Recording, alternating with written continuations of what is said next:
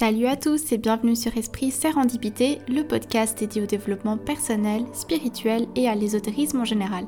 Aujourd'hui, on va aborder les points plus négatifs du développement personnel en s'appuyant sur un ouvrage écrit par une philosophe. Alors c'est parti pour ce 64e épisode.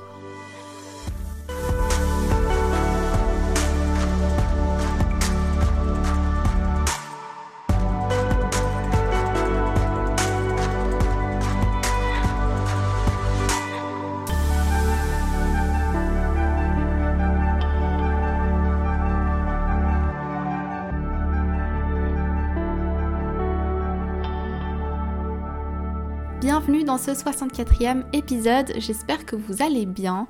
Avant de me lancer dans le sujet d'aujourd'hui, j'aimerais tout d'abord vous remercier parce que nous avons dépassé les 1000 abonnés sur YouTube. Ça me fait vraiment plaisir de voir que les épisodes vous plaisent. J'apprécie chacun de vos commentaires, chacun de vos messages privés sur Instagram. J'ai pas de chiffres précis du côté des plateformes de podcast, par exemple avec Spotify, Apple Podcast, etc parce que malheureusement la plateforme qui héberge le podcast elle n'est pas hyper précise au niveau des statistiques, alors impossible de savoir combien on est réellement avec toutes ces plateformes euh, confondues, mais dans tous les cas, je vous dis un très grand merci euh, de votre soutien et euh, de votre écoute. Je pense faire quelque chose un peu spécial pour marquer ces 1000 abonnés, peut-être quelque chose autour du tarot et de l'astrologie, des tirages peut-être. Je vais encore y réfléchir, mais attendez-vous à des épisodes supplémentaires, des épisodes bonus, un peu différents de d'habitude pour marquer le coup. Je vous avertirai de toute façon en temps voulu. Donc aujourd'hui, je voulais aborder l'un des sujets qui a eu le plus de votes lors de mon sondage sur Instagram que j'ai fait il y a quelques semaines maintenant. J'avais proposé trois thèmes d'épisodes différents et vous pouviez faire votre choix parmi eux. Et l'épisode consacré au côté plus négatif du développement personnel est ressorti en seconde position. Donc on va l'aborder aujourd'hui. Pour parler de ce sujet, j'ai récemment lu un livre qui s'appelle Le développement impersonnel, le succès d'une imposture écrit par Julia de Funès, qui est docteur en philosophie. Ce livre m'a été prêté par une amie, que je remercie d'ailleurs encore une fois. Je vous avoue que la lecture de ce livre m'a fait sortir un peu de ma zone de confort, parce qu'il est quand même bien intransigeant envers le développement personnel. Et bon, on va le voir ensemble, hein. euh, il a des idées où je suis tout à fait d'accord, mais pour autant je trouve certains points un peu bof et relativement peu étudié, mais voilà, chacun son avis. Alors de quoi traite cet ouvrage? Alors ce livre en fait remet un peu en question le développement personnel, son utilité, sa profondeur, sur quoi il s'appuie réellement et met un peu en parallèle la philosophie qui justement est le domaine de l'autrice. Donc pour cet épisode et pour qu'il reste assez dynamique, je vais aborder les points principaux qui sont un peu contre le développement personnel ou en tout cas qui remettent en cause cette pratique. Je vais les expliquer du point de vue de l'autrice et ensuite je donnerai mon avis dessus parce que parfois je suis d'accord et parfois je trouve qu'il est nécessaire de nuancer ses propos. Alors, l'un des premiers points qui apparaît directement dans l'introduction du livre, c'est qu'elle parle de la pensée positive. Selon l'autrice, le développement personnel essaye constamment d'adoucir la vie, de la rendre plus rose, moins violente, édulcore les difficultés et qu'il essaye du coup d'empêcher la tristesse, le chagrin, l'angoisse, le désespoir, les échecs, etc. Elle fait un parallèle avec la philosophie qui a une tendance plutôt tranchante et va se confronter à la vie réelle, à tout ce qu'il y a d'atroce, de tragique, et qui va mettre des mots dessus sans enjoliver la chose.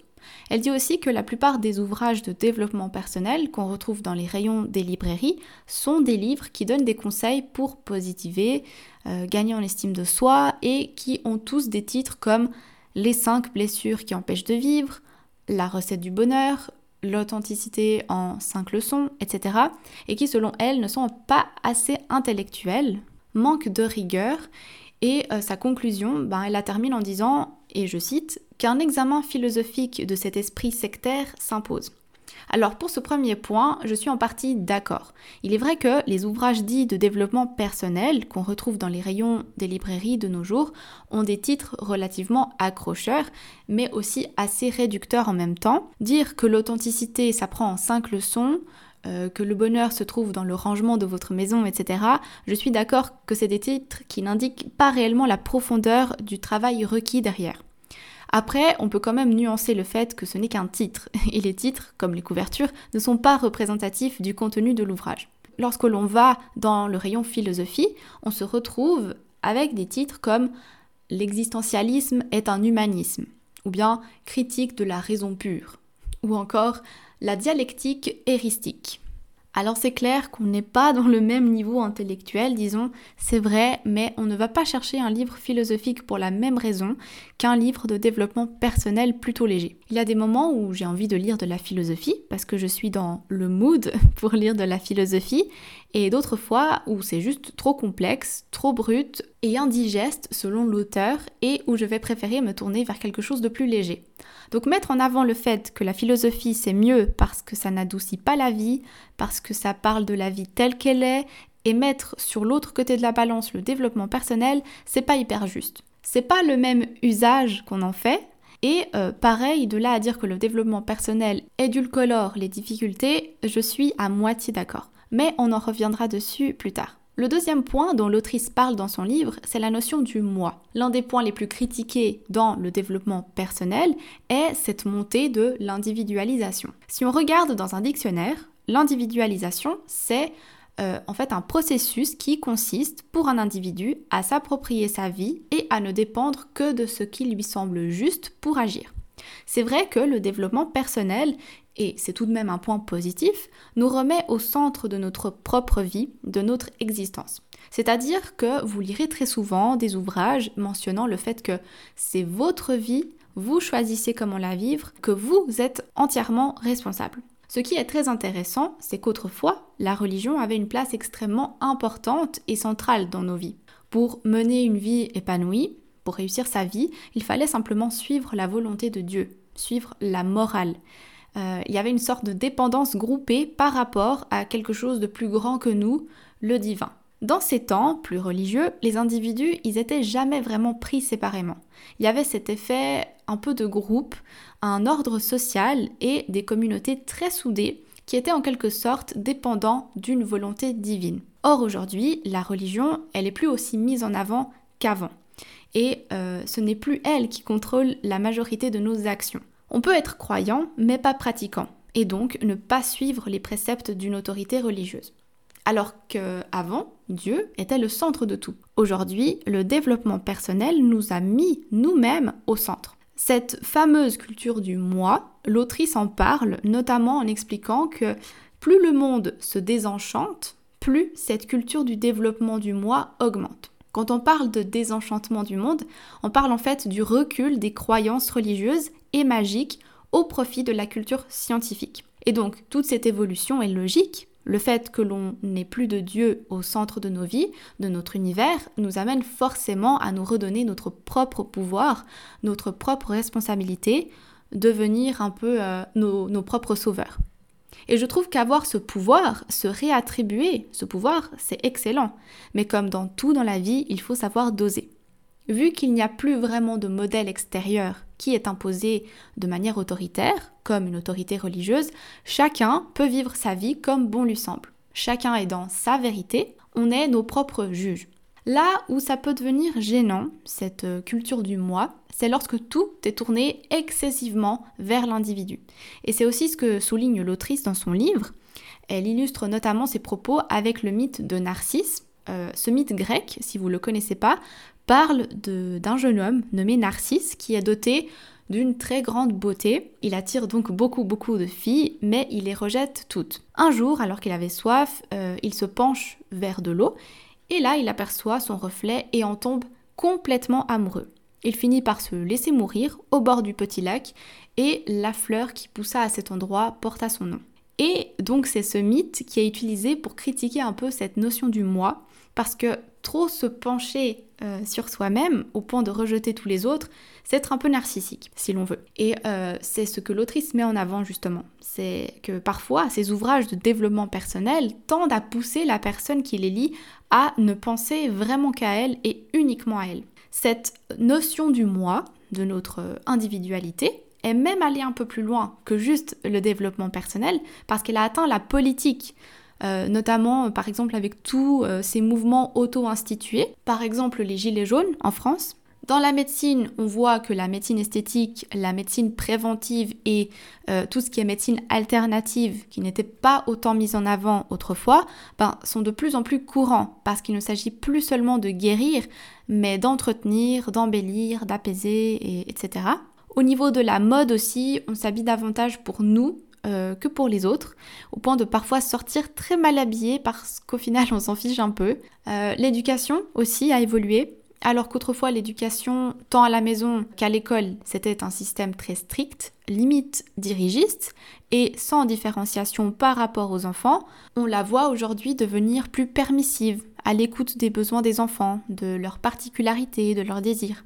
Dans le monde du travail, l'individu prend également beaucoup plus de place. On voit de plus en plus d'auto-entrepreneurs, le télétravail qui augmente, les startups qui poussent un peu partout, on privilégie les petites équipes, plus familiales, et le bien-être des employés. Parce que des employés heureux donnent une entreprise prospère, etc. Alors tout ça n'est pas vraiment critiqué dans l'ouvrage que j'ai lu, c'est simplement expliqué pour qu'on comprenne que cette culture du moi, de l'individualité, est présente non seulement dans le développement personnel, mais dans toutes les sphères de notre société. Et fondamentalement, ce n'est pas mauvais en soi. Il me semble aujourd'hui que l'on est quand même plus épanoui qu'autrefois et que les dépressions, les déprimes et tout ça, c'est pris en charge beaucoup plus rapidement et facilement qu'avant. Euh, qu'on apprend davantage à s'écouter, à suivre nos propres rêves et désirs et à s'autoriser à être réellement heureux.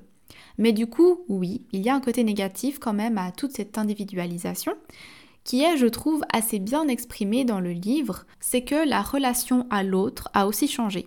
Plusieurs auteurs, et pas seulement Julia de Funès, expliquent qu'aujourd'hui notre société fait qu'il est de plus en plus difficile aux individus de connaître une amitié profonde et durable, un grand amour ou un mariage harmonieux qui dure plusieurs années.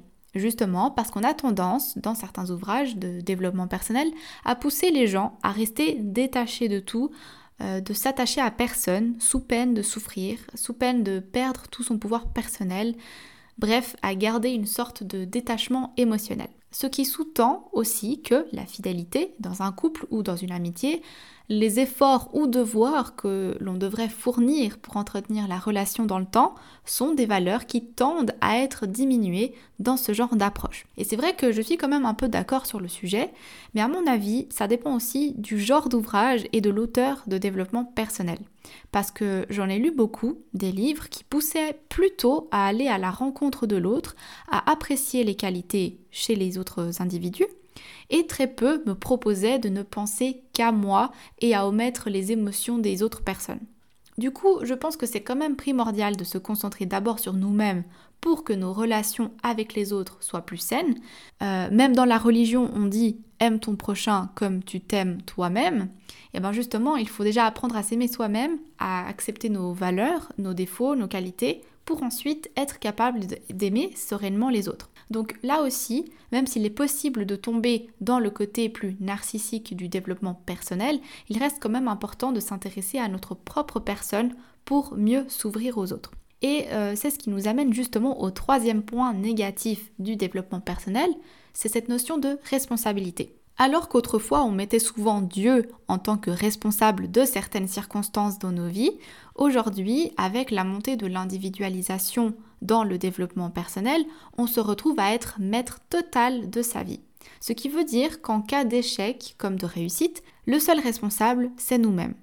Et c'est là qu'il y a possibilité de tomber dans la culpabilité constante ou le conflit intérieur, ça, c'est en effet l'un des points négatifs du développement personnel et selon certains ouvrages, ça peut être assez choquant par moments. Par exemple, euh, dans le livre des accords Toltec, que j'adore, hein, euh, c'est un excellent livre dans l'ensemble et c'est typiquement un ouvrage de développement personnel, bah, il y a quand même des fois des petits trucs qui me font grincer des dents et euh, qui sont un peu extrêmes. À un moment, l'auteur parle justement de la puissance de la parole et il dit que si l'on exprime à une personne tiens, euh, la couleur de ton visage est celle des gens qui vont avoir une maladie grave. Et que si la personne en question qui reçoit cette information la croit, alors elle tombera malade. Et donc, ce sera uniquement sa faute. C'est quand même extrêmement angoissant. Je ne doute pas que notre parole et nos pensées positives ou négatives attirent des situations correspondantes dans notre vie, mais il faut quand même nuancer.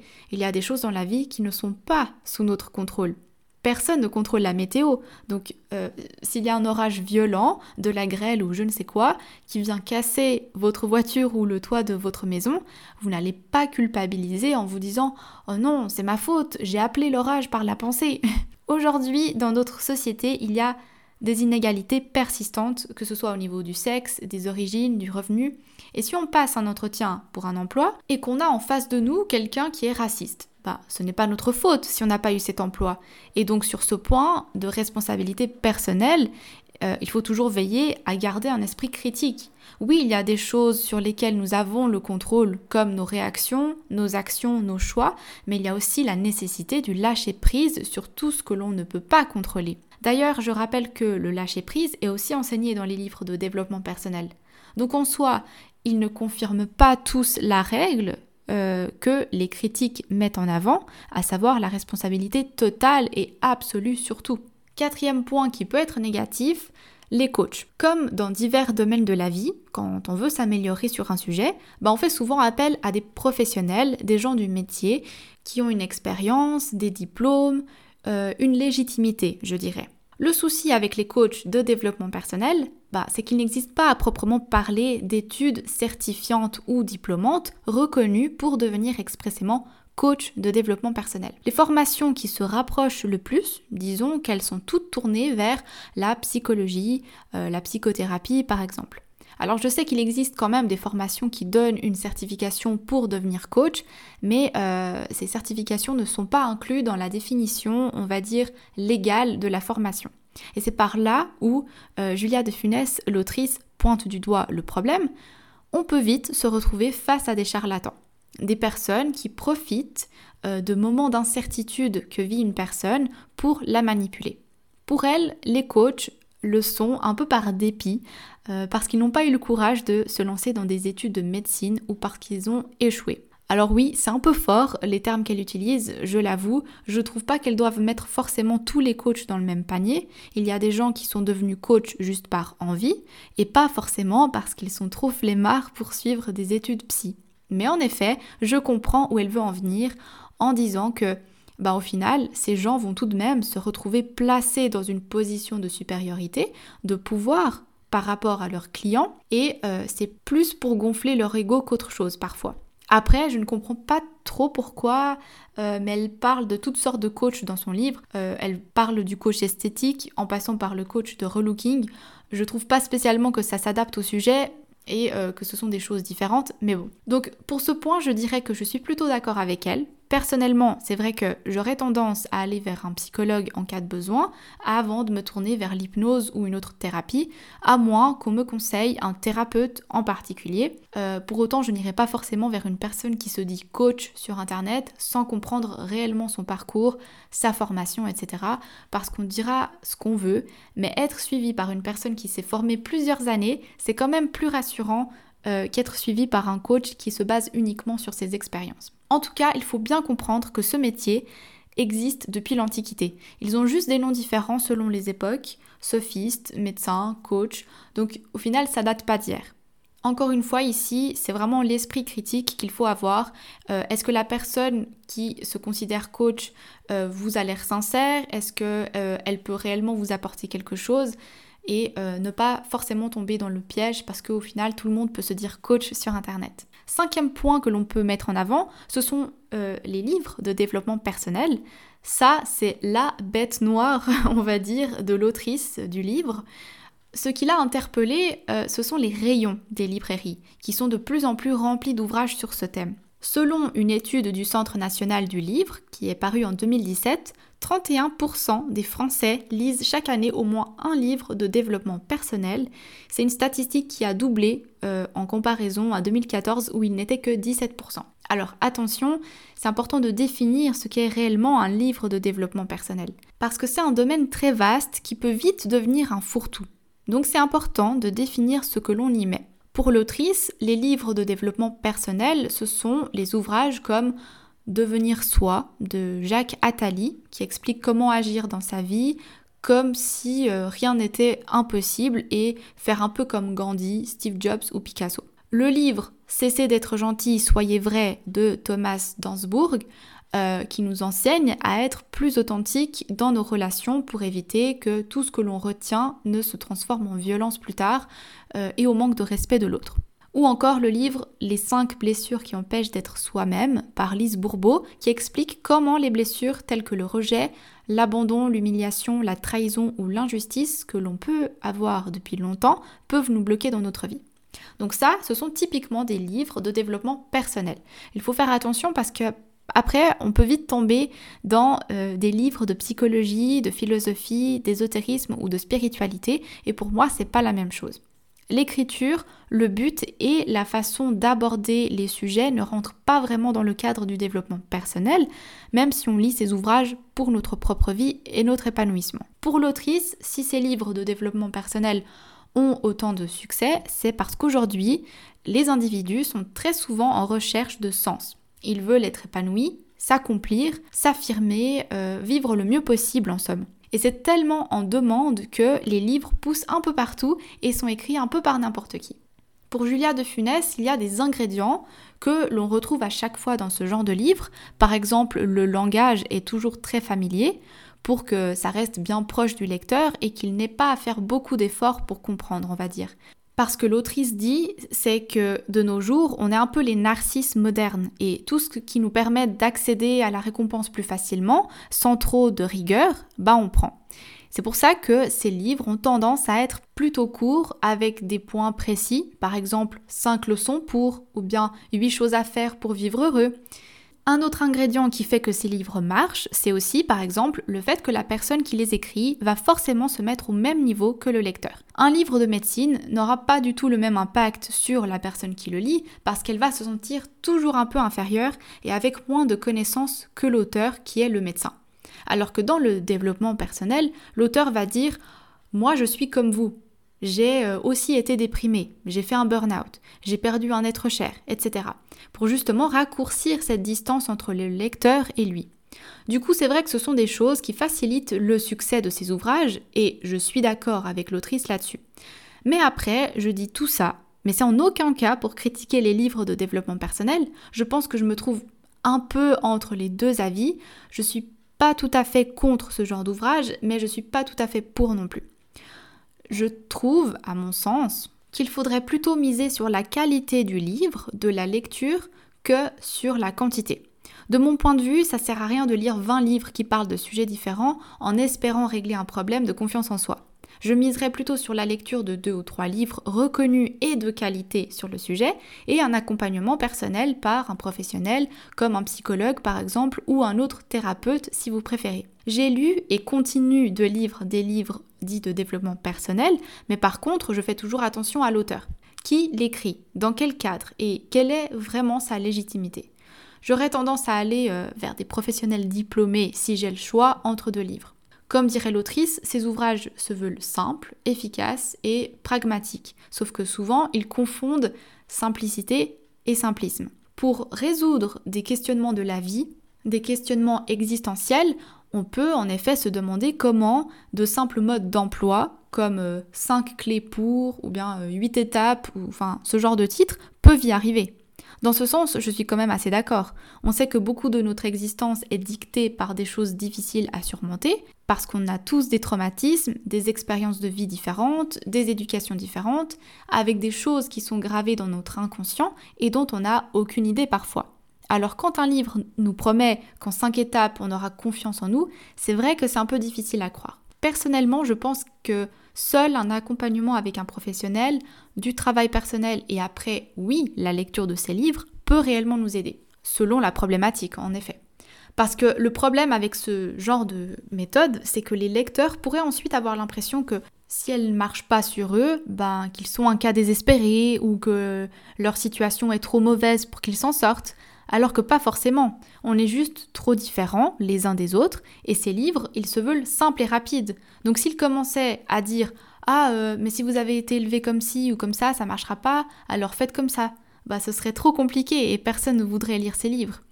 Et il est vrai que selon l'ouvrage, moi personnellement, j'ai parfois l'impression que notre vie est découpée en étapes et qu'on perd toute flexibilité. Il manque tous les imprévus de la vie, les rencontres, les difficultés, euh, les changements de plan soudains, les hasards et toute la complexité humaine. Si c'était aussi simple de suivre une méthode pour redresser notre vie, alors tout le monde irait encore mieux.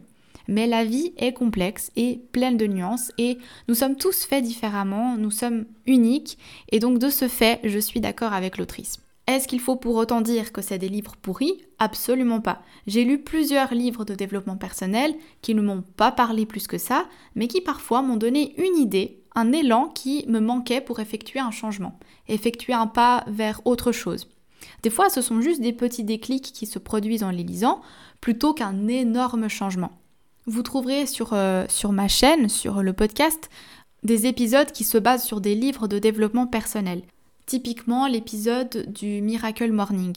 Ça, c'est du développement personnel pur parce qu'il y a des étapes à suivre et puis euh, ça nous promet quand même un grand changement de vie.